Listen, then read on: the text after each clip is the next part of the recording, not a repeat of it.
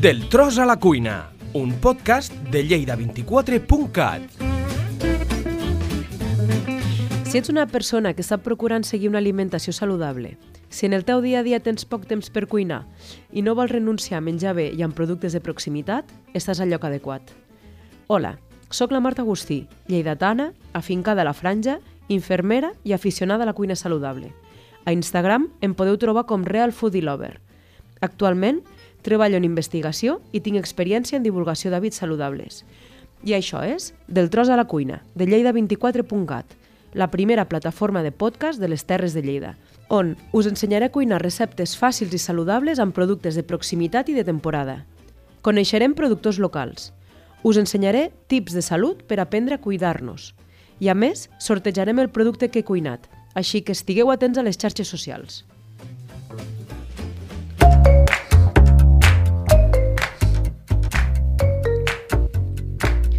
Per aquesta nova recepta tenim dos col·laboradors, que casualment són dos de Balaguer. El primer productor és Torrons i Mel Alemany, que de ben segur molts ja coneixeu. És un negoci familiar des de fa cinc generacions, que remunta els seus orígens en el segle XIX, que és quan comencen a elaborar torró artesanal, recepta del qual perdura fins a l'actualitat. A més, s'han especialitzat en seleccionar les mels monoflorals dels millors apicultors, pel que disposen de moltes varietats que van des de les més clàssiques a la línia de mel gourmet. Però això no és tot, ja que disposen d'altres productes com fruits secs, vinagres i agredolços, xocolates, olimel, barretes energètiques, etc. Productes que han estat reconeguts en diverses ocasions amb els Great Taste Awards, un guardó internacional considerat com l'Oscar del món de l'alimentació gourmet, sent la marca de l'estat espanyol amb més guardons en l'edició del 2022. A més, l'empresa col·labora amb quatre entitats lleidatanes del tercer sector. Tasca reconeguda amb la responsabilitat social corporativa amb la placa al treball President Macià. Tota aquesta informació i més a la seva web, on trobareu la botiga online amb tots aquests productes i també a les xarxes socials.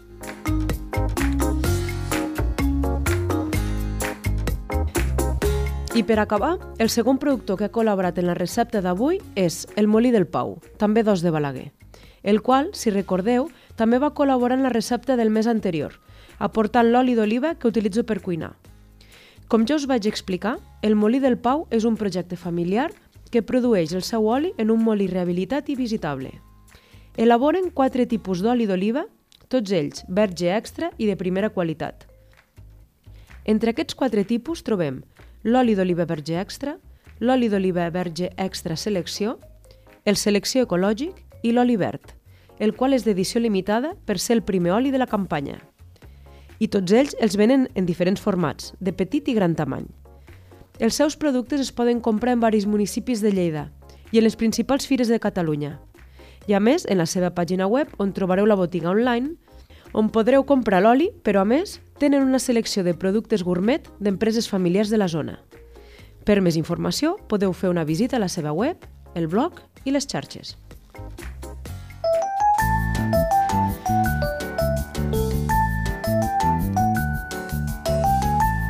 Us passa que el ritme de vida en el dia a dia us porta a menjar coses amb preparacions molt senzilles? I en el cas del peix, moltes vegades el cuineu a la planxa o al forn per tenir poc temps i ser pràctics? Doncs la recepta d'aquesta nova entrega són daus cruixents de salmó. Així que avui sortim de la nostra zona de confort per preparar una recepta de peix diferent, molt fàcil i que es prepara en molt poc temps. I direu, i amb aquesta recepta, quins ingredients d'Alemanya has utilitzat? Doncs n'he utilitzat tres. La ceba mel amb gingebre, el vinagre de poma amb mel de lavanda i ametlles torrades. Així que si teniu curiositat per saber com han lligat aquests ingredients amb el salmó, us ho explico a continuació. Recordeu que deixaré penjada la recepta amb els ingredients i la preparació al meu Instagram. Ingredients. Per a 4 persones he utilitzat 500 grams de salmó en filets. Si el compreu fresc, podeu demanar a la peixateria que us l'arreglin i el deixin sense espines ni pell.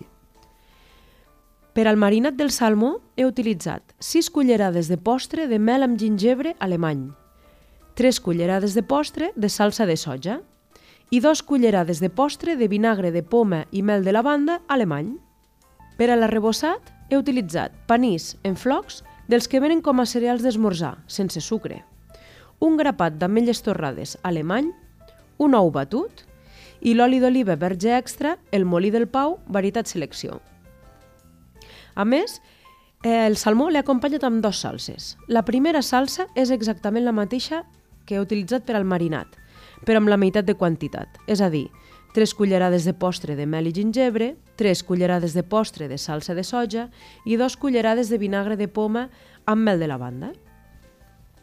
I per la segona salsa he preparat una salsa de iogurt, per la qual necessitarem un iogurt natural sense sucre, una cullerada de postre de vinagre de poma i mel de lavanda, oli d'oliva verge extra, julivert fresc picat i pebre recent molt.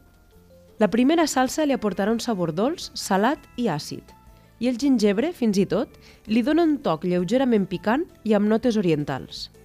Mentre que la segona salsa és més suau i neutra, però també li queda molt bé. A més, és una salsa molt versàtil que es pot utilitzar en moltes altres receptes. Recepta. Primer de tot, netejarem bé el salmó i el tallarem en daus de 2 centímetres. Eh, prepararem el marinat i posarem a dins el salmó uns minuts. Amb uns 5-10 minuts n'hi haurà més que suficient. Mentrestant, podem anar picant els cereals i les ametles. I una vegada estigui el salmó ja marinat, el passarem per l'ou batut i també per la barreja que haurem triturat. Intentarem que quedi un arrebossat uniforme i que tot el salmó quedi ben cobert i per acabar hi posarem un raig fi d'oli d'oliva verge extra. I ja el podrem posar a coure. Podem fer-lo de diverses maneres. Per exemple, en fregidora d'aire o l'air fryer, que tan de moda s'ha posat, on jo el vaig tenir 10 minuts a 180 graus. I a la meitat d'aquest temps el girava per a que el torrat fos uniforme per l'altre costat. Però també es pot fer al forn i serà més o menys el mateix, uns 10-15 minuts a 180 graus. Per últim, també es podria fregir, però llavors li estem aportant al plat un extra de calories i greix que ens podem estalviar si ho fem d'alguna de les altres dues maneres. Llavors ja el tindrem. Eh, recordem que per acabar cal fer una bona presentació per a que el, el plat quedi ben apetible i li posarem pel damunt una mica de julivert picat. Ja veureu que bo i cruixent queda el salmó i sobretot ja em direu amb quina de les dues salses us ha agradat més. Ja heu vist, una recepta sense gluten, molt nutritiva, amb el peix, els cereals, les ametlles i l'ou. Per acabar de ser un àpat complet, ho podríem acompanyar amb una bona amanida i passa a ser un plat del més saludable i nutritiu. Una recepta que agradarà als amants del peix, però crearà curiositat als que no ho són tant.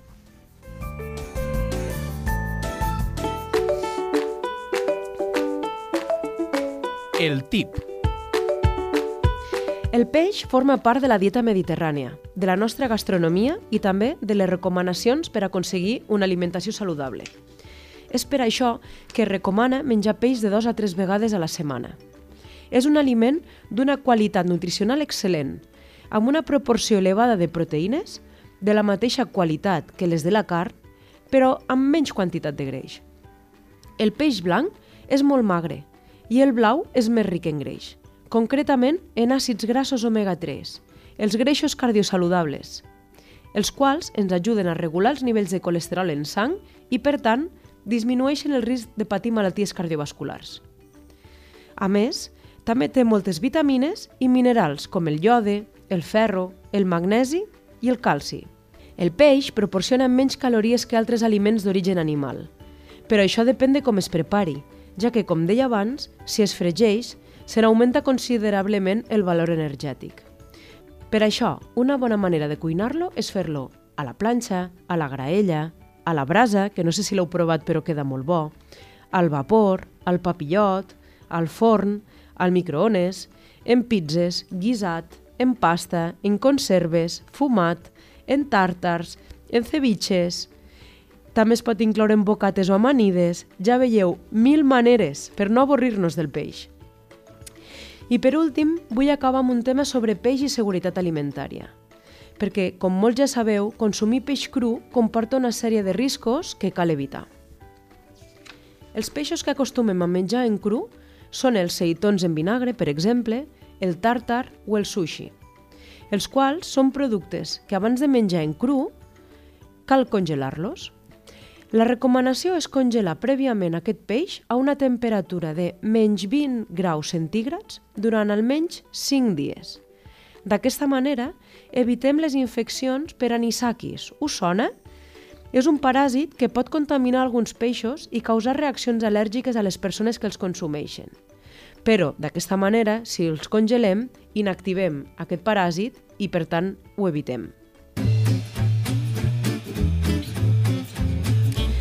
Doncs bé, aquesta ha estat la recepta d'avui. Espero que us hagi agradat i si proveu de fer-la a casa ja ens direu què us ha semblat. Com dic sempre, proveu de cuinar, perdeu la por a la cuina, experimenteu, canvieu ingredients, improviseu, sigueu creatius i us sorprendreu del que podeu arribar a fer. Recordeu estar atents a les xarxes socials si voleu participar en el sorteig d'un lot de productes de torrons i mel alemany. Espero trobar-nos aviat. Gràcies per acompanyar-nos i fins a propera recepta.